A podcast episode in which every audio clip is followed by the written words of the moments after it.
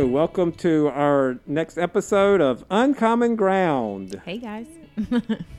we have a sign now, yeah. thanks to our lovely chalk artist Shanti Markham, who uh, contributed that. So Definitely. we are very thankful for that. Mm-hmm. Uh, I am Sam McGregor. I am a pastor at Allison Creek Presbyterian Church in York County, South Carolina. And so I play the role as the institutional pastor in our conversation about um, topics which will include biblical stories and also some um, pop culture kinds of things. And so that's my perspective in our conversation that we will have uh, today. And uh, I'm Mike Wright, and I am the skeptic, the non believer. And I guess I will be challenging everyone's beliefs in all this. Um, but I, I mean, it's it's something that I'll be I will be as as educational about this as possible. So, and I'm Janine, and I'm basically coming from a point of view of um, not being uh, held in and, and put into a box. I like kind of having conversation. Um, I am a believer, but I'm not as far as going re- into religion and doing that. But I do have an open eye for an open mind, I should say, for both sides. So sometimes it may seem like I'm a believer, sometimes it may not, you know, may not. But it's just because I like to question things, and that's kind of how I get to my my decision. So, okay, well, good. Well, today we're going to explore a biblical story, and that is the story of the Exodus, which is in the the first um, five books of the Bible is where that story is focused on. But as far as the content of the story, it comes out of Genesis and Exodus, which are the first couple of books in the Bible. And so, um, the the I'll, I'll, begin the story with Joseph, who is the son of Jacob. He's he's one of twelve, and he has conflict with his uh, brothers, and so they are jealous of him, and so they scheme how to get rid of him. They actually want to kill him at first, and then they decide, well, let's just sell him off into slavery. And so Joseph gets sold off into slavery, and through a set of circumstances, he ends up in Egypt, where he ends up in um, in in jail in Egypt, and then he um, encounters a couple of folks while he's in prison that um, tell him they have dreams and they tell Joseph about their dreams, and Joseph is able to interpret their dreams. And one of the interpretations is that one of them is going to get killed, which does happen, but the other one ends up going to work for Pharaoh, uh, who's obviously the king of Egypt.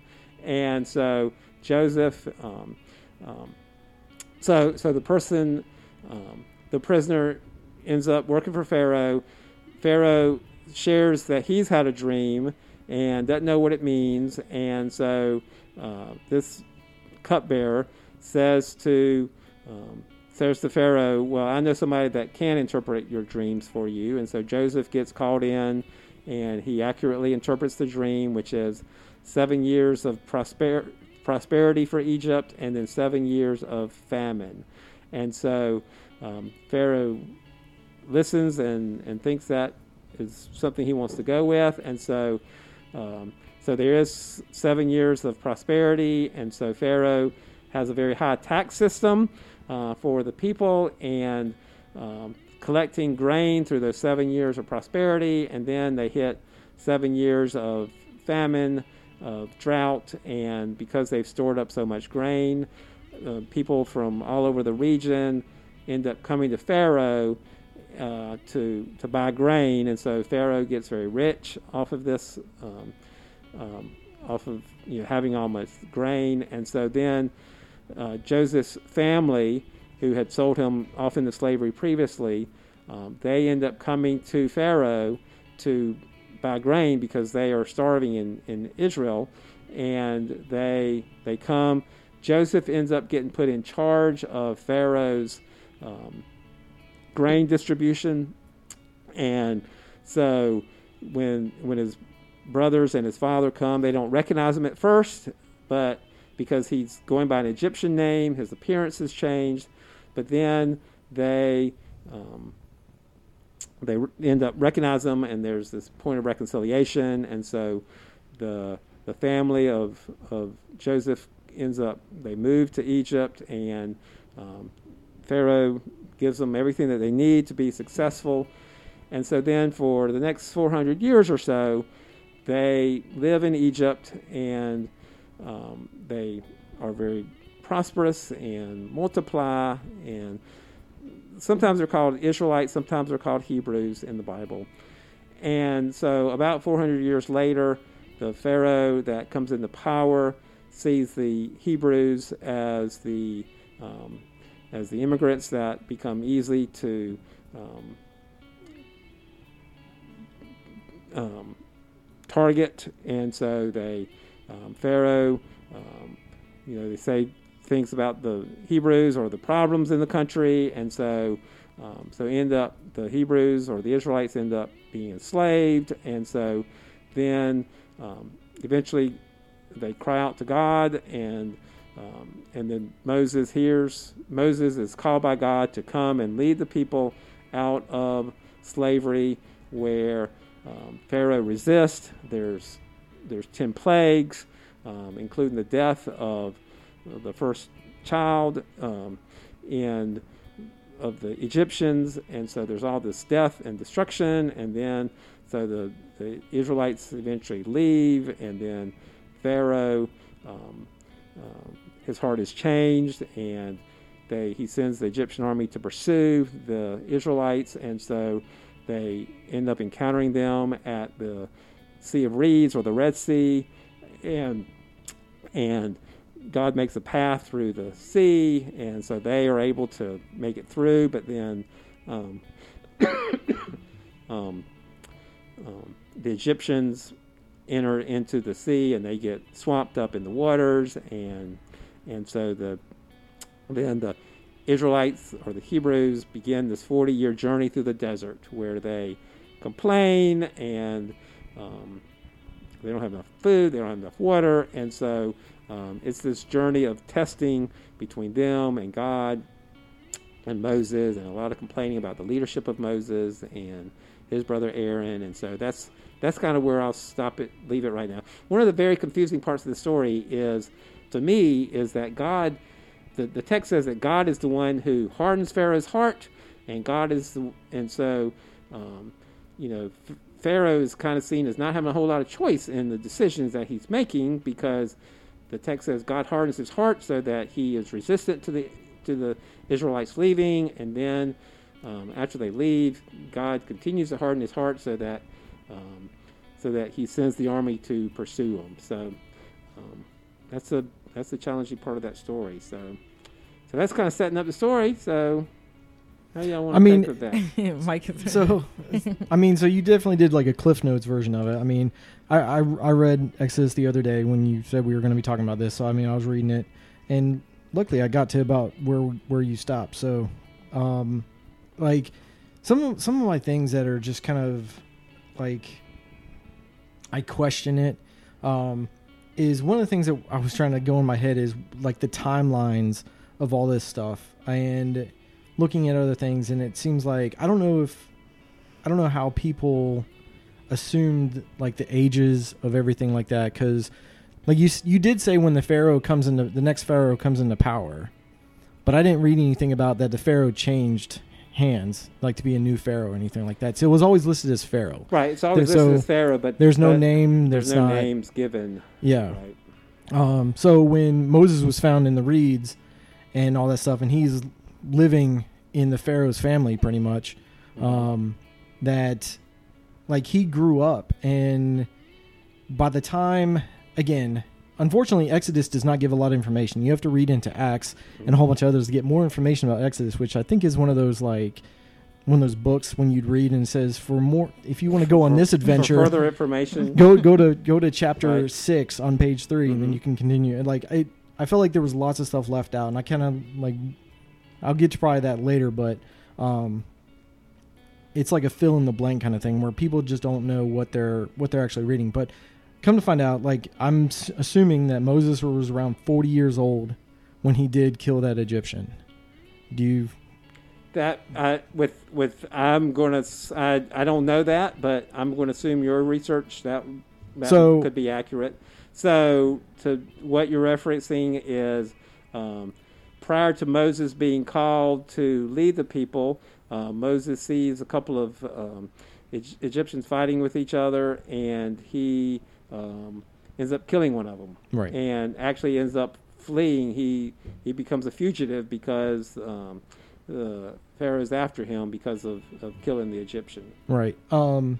So with that said, in uh, in in Acts it says forty years later Okay. when he speaks to um when when he speaks to God as the burning bush. okay. Um, which at that point I feel like he's been out there. I feel like he's hallucinating. I feel like a lot of that stuff. I know when you see fire, you will see like the I don't know what the term is, but when you see like the the mirage in Mhm. flames and stuff like that. hmm Um, so I think that's probably what he was seeing. But so he was 80 when he saw the bush. So a 40 year time difference has come to pass. And then he also speaks to Pharaoh when he's around 80. Okay. Um, so it's in about the same year. But as far as like the Pharaoh is concerned, like I don't know how old the Pharaoh is, and you don't know like what kind of changes. But if he's lived in the family for at least 40 years before he left, Mhm. you would think that he would be trying to change the things internally rather than externally and you know what do you mean? like he's in the family he's Right. being taken care of by the pharaoh's daughter Right. and so so technically he's being raised from by the right. pharaoh's so family because you know to go back, you know, Moses was was born. He was one of the Hebrew children, and so his mom hides him because um, um, Pharaoh's trying to kill him, and so they he ends up getting adopted by. Uh, uh, by Pharaoh's family, he ends up being raised in Pharaoh's um, estate, basically, and and so you know, to me, Moses always kind of symbolizes this never quite sure which world he lives in. right You know, is he Hebrew? Is he is he Egyptian? I mean, he was raised Egyptian, basically. right Um, so, so but what i mean is like he he learns about god by the teachings of the maidens and all this other stuff at least from what i was reading and so he understands like the hebrews side of things even though it's not how he was raised and you think that if he has this vision of trying to make sure everything is copacetic amongst everyone that he would be trying to change the power be to you know make things better for everyone. Because for that 40 years it was still the same the same slavery the same punishment the same all that kind of stuff for 40 years. And then for that 40 years after until he speaks to the pharaoh whether it be a different pharaoh or not that's still another 40 years of the slavery of So the you're saying him talking didn't really change anything? Like why didn't why didn't he try to change all the stuff inside and talk to people and be like maybe we should do this differently instead of just letting these things go? And then all of a sudden rebelling against something that he could have changed before any of this happened. And it's like i don't feel like if he was like chosen by god to lead these people and stuff he should have been chosen by from god to change it before he had to lead these people out change the system. yeah Hmm. Um, I I think those are fair questions. You know. So it's just I don't know. It's just one of those things that's kind of like I think it's troublesome as far as like the calendar. I don't even know if the, it's the same calendar year Mhm. because they there was what Moses lived to about a 120, 120? 120, yeah. so and then there's speak of even people who lived to 600 700 So were 900 their years days old. a lot shorter than ours? Like, or like, did they kind of? Well, I, I, I- I think it's important that you know we we get so wrapped up in, in our Today. culture Mhm. today Yeah. of, of Mhm. numbers Yeah. and, and and historical accuracy, where in the biblical stories that's not of concern to them. Right You know, because they you know they're they're dating things by who's in power. right You know, in the fifth year of king whatever, Mhm. and and so um, so that that's not an issue. You know.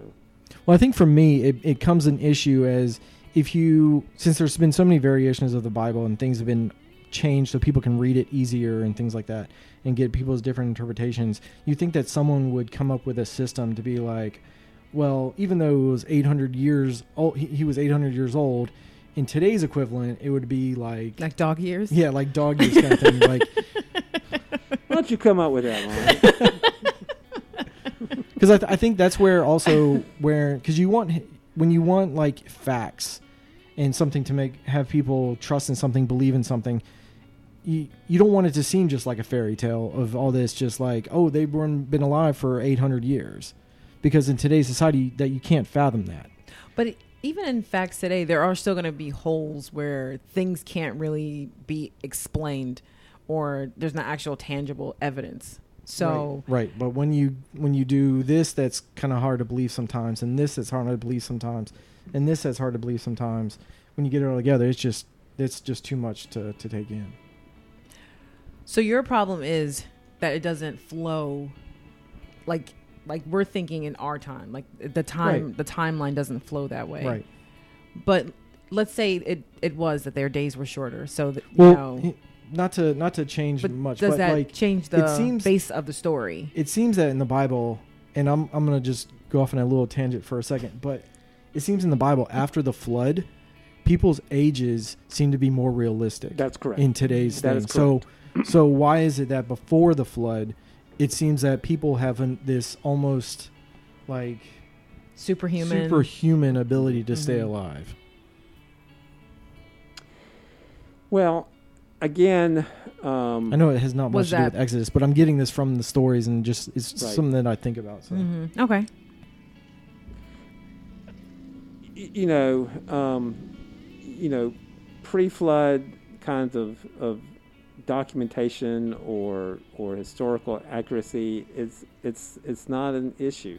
It's not something that the Bible is concerned about. And Right. so, if you're looking for proof by saying, well, well, well, this obviously um, doesn't make sense, so then I'm going to disregard it. Um, I, I would challenge I would challenge you not to get so wrapped up in those numbers. Okay. Um, And that's what I was saying. Like the numbers, does it change the base of what the basis of what the story was and what the message was? Because that's where I'm more interested. I'm more like, what is the purpose? Like, what is Okay. the purpose of Well, I- Exodus? I What is have- the what's the message we're supposed to be learning, and not really getting to all the you know nitty gritty of every Okay. single detail. well, and because I think that that's where I think that's where a lot of times where the people where what folks get confused about what the Bible is. hmm The the Bible is not a his, is not written to be a historical document. Right. It is written as different people's experience, reflecting, sharing their testimony hmm of their experiences with God. right. and and so you know i don't i don't go to the bible for for historic accuracy um, because the, the biblical writers aren't caring about that like we do in our So- western culture So, so the point I was going to get to this, or get to the thing about the age and stuff, and you brought up about historical documents. We have historical documents of you know thousands and thousands of years ago from like Egypt and Mhm. Rome and all these other places during similar times, and we have like good historical, as much as we can, information about that. And why don't we have information from that time that people lived that long, or people had these kind of like um, situations that occurred? you talking about the the pre-flood kind of years of people Right. living that long like it's one of those things where it almost like makes it seem like someone's just coming up with a story just to give a story where we don't have other historical information that could back it up. And I know what you're saying; they're just sharing their Right. So things I with mean, it, but- uh, again, you know, if you're looking to, you know, if your goal is to disprove it, and you say, well, we have no proof that someone lived a thousand years or eight hundred years or whatever, you're you're going to be successful in that. I mean, you are because we can't right. today in our mind comprehend that someone's living that long. That's because you're always going to have that that issue with most people are going to be like, yeah, no one can live that long because the average age is this. So you're gonna people are not going to be able to believe that someone lived or someone was you know doing a, a lot of things at the age of 120 or, or 80 years old because you're thinking about an 80 year old today you're not thinking about what conditions were like before or you know Okay, it's well, just not gonna yeah So I that's enough of my age. I um, I have something that actually references with more of God stuff. That's more of just historical documentation and things like that. That just kind of goes in my head. But um, so as far as um, God coming to Moses and Aaron, um, there's a weird thing. Well, there's two weird things that I kind of like got from it. One is that he says that he is the Lord a lot, hmm and it almost seems a little conceited that he has to tell everyone that he is the Lord and that there's no other gods and everything like that. Mhm. And I know that Egyptians believed in many different gods and, and so forth. But the thing that's interesting is that when he gave them for when they asked for proof that he was God, that they told him to throw their staff down and it would turn into a serpent. Mhm. Um, so when they went back to the Pharaoh and did all that stuff, he had his Egyptian magicians do the same thing as well, and they were able to perform very similar castings or whatever they want to call it that they were providing that God was giving Aaron the power to do those kind of things, or I guess Moses and Aaron the power to do those things, um, because they also did like the fish, like you know, um, doing the the destroy the fish in the in the river, the, the lakes, or whatever was around them, things like that. And then they would also do it. And I know that they were there was speak that they could not equivalate to God's power. But does that doesn't that make you wonder that there was something else that gave the magicians their power? Why did they have this supernatural uh, power to also do the same things that God had given Moses and Aaron to do? And was there another God that had given them their power, or was this power always given? And that means if they all have this supernatural power, what makes God more powerful than them? So, you know, one of the ways to kind of understand what was going on in the in the culture, and and I and I think we see it in, in other places too. It's it, it is like it's a competition, Right. and so when you when you reference the the Lord, um, you know the the the Hebrew word is, is Yahweh, hmm um, and and which you know at the at um, you know when Moses is, is called out at the burning bush and he says you know what name do I do I tell people is is doing this? And and the, the name is Yahweh which means I am who I am or I will be who I will be. It's a it's a very confusing kind of of of, of word. And in fact when the Jewish people they they would not speak the word um, actually in in, um, in in Jewish people today still and a lot of Jewish um, parts of the of the religion will not speak the, the word of Yahweh. Um, but you know it, it it is like that there was this competition going on and Yahweh had to prove um, I am the God of, of all these gods you can choose to follow I am the one that, that you should seek to follow, and and so you know you're talking about those kinds of, of competitions like with you know turning staffs into snakes and those kinds of things.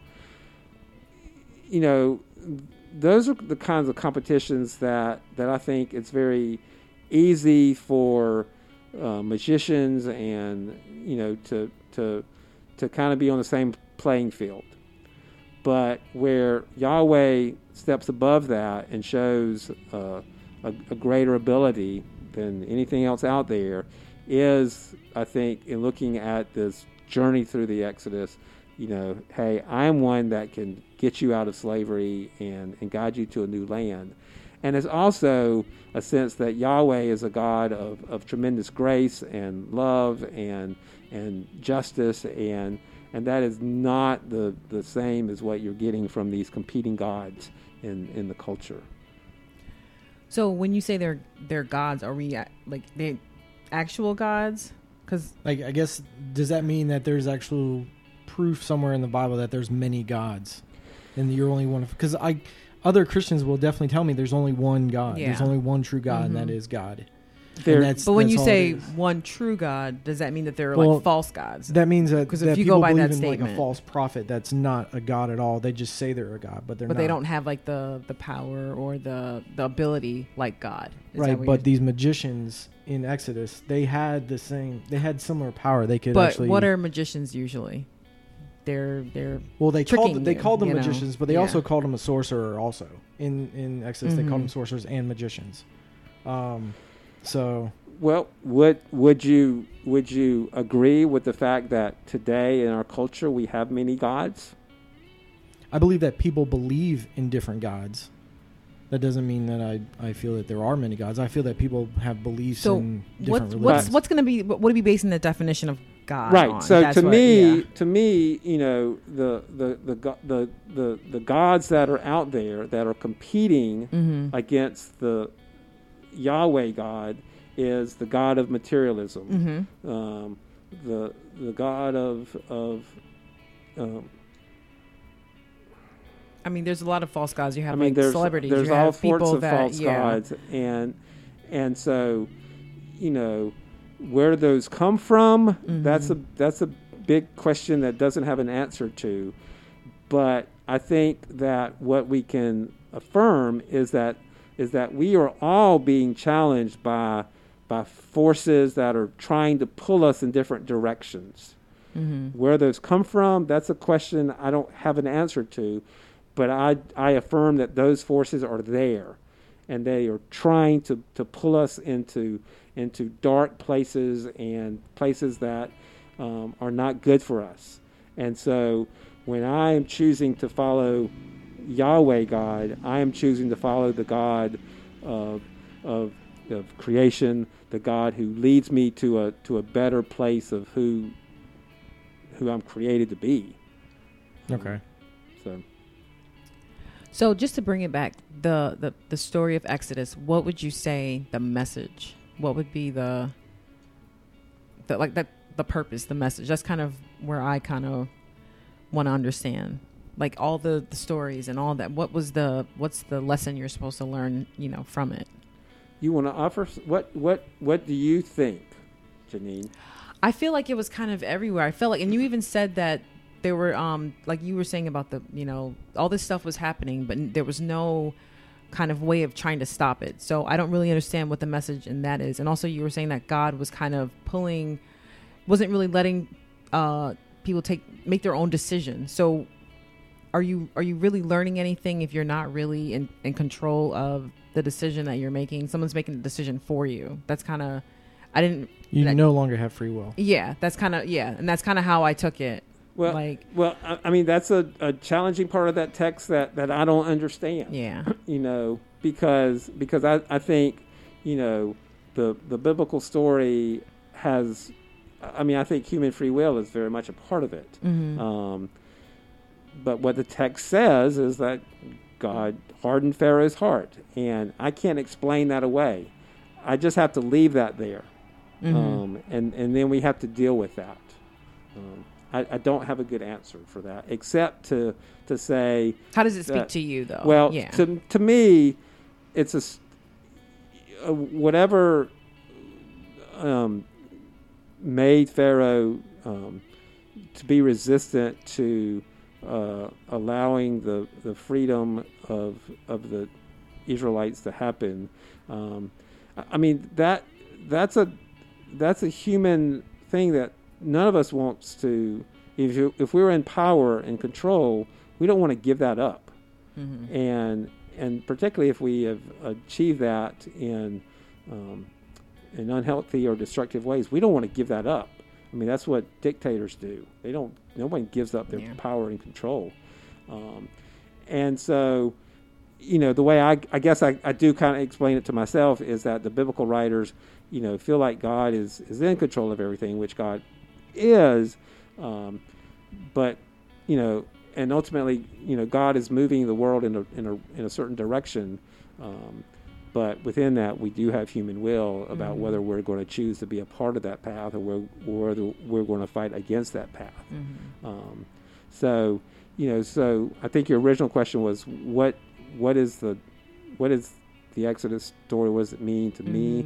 Um, so I think that's a, a good, question question for for, everybody Yeah. to, to kind of Mhm. leave with and yeah, to say, definitely. you know, this story of, of liberation, what does that mean to you? How does that speak to you individually? How does that speak to you um, in your family? And, and how do you think that that speaks to our nation hmm um, and all nations of, of a God who um, carries out this liberation for this oppressed group of people?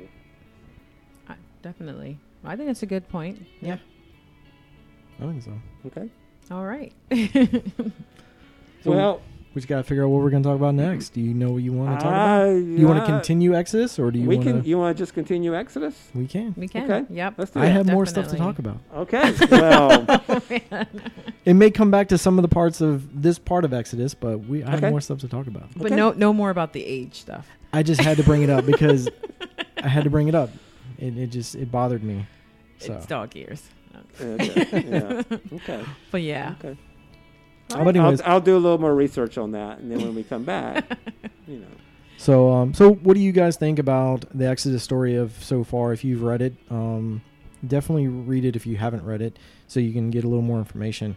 Um, and again, I have read it, so I know the type of battle that I'm going to be in. Um, With me? Yeah. Oh man! Hey, we're not supposed to be battling, Mike. We're supposed to be understanding. But um, but no, I, I And Jean, definitely Janine is our little moderator. Yes. Right. Yes. I'm like, Pretty okay, much. let me our, bring back our to bring- peaceful, Yeah. you know. So I mean, it's it's definitely something that I think people, if they want to learn more and actually have a good conversation with other people about those situations, even if you believe or not believe, I think you need to have the Yeah. right kind of um, knowledge on the subject before you try to state your case. Mhm. Um, Very, very good. But um, but yeah, guys. So We'll Okay. definitely see you guys in the next one. yep. and we appreciate you know you guys for watching make sure to subscribe and also um, watch pastor sam's sermons as well that's you know on the channel as well and you know that can kind of give you a little insight to what we may be talking about here on the podcast so Yeah. All right. yep Thanks a lot. Thank Thanks, you. Mike. Thanks, Janine. All right. All right. Bye bye. have Bye, a great one See you later. Have later. a great one. Bye bye.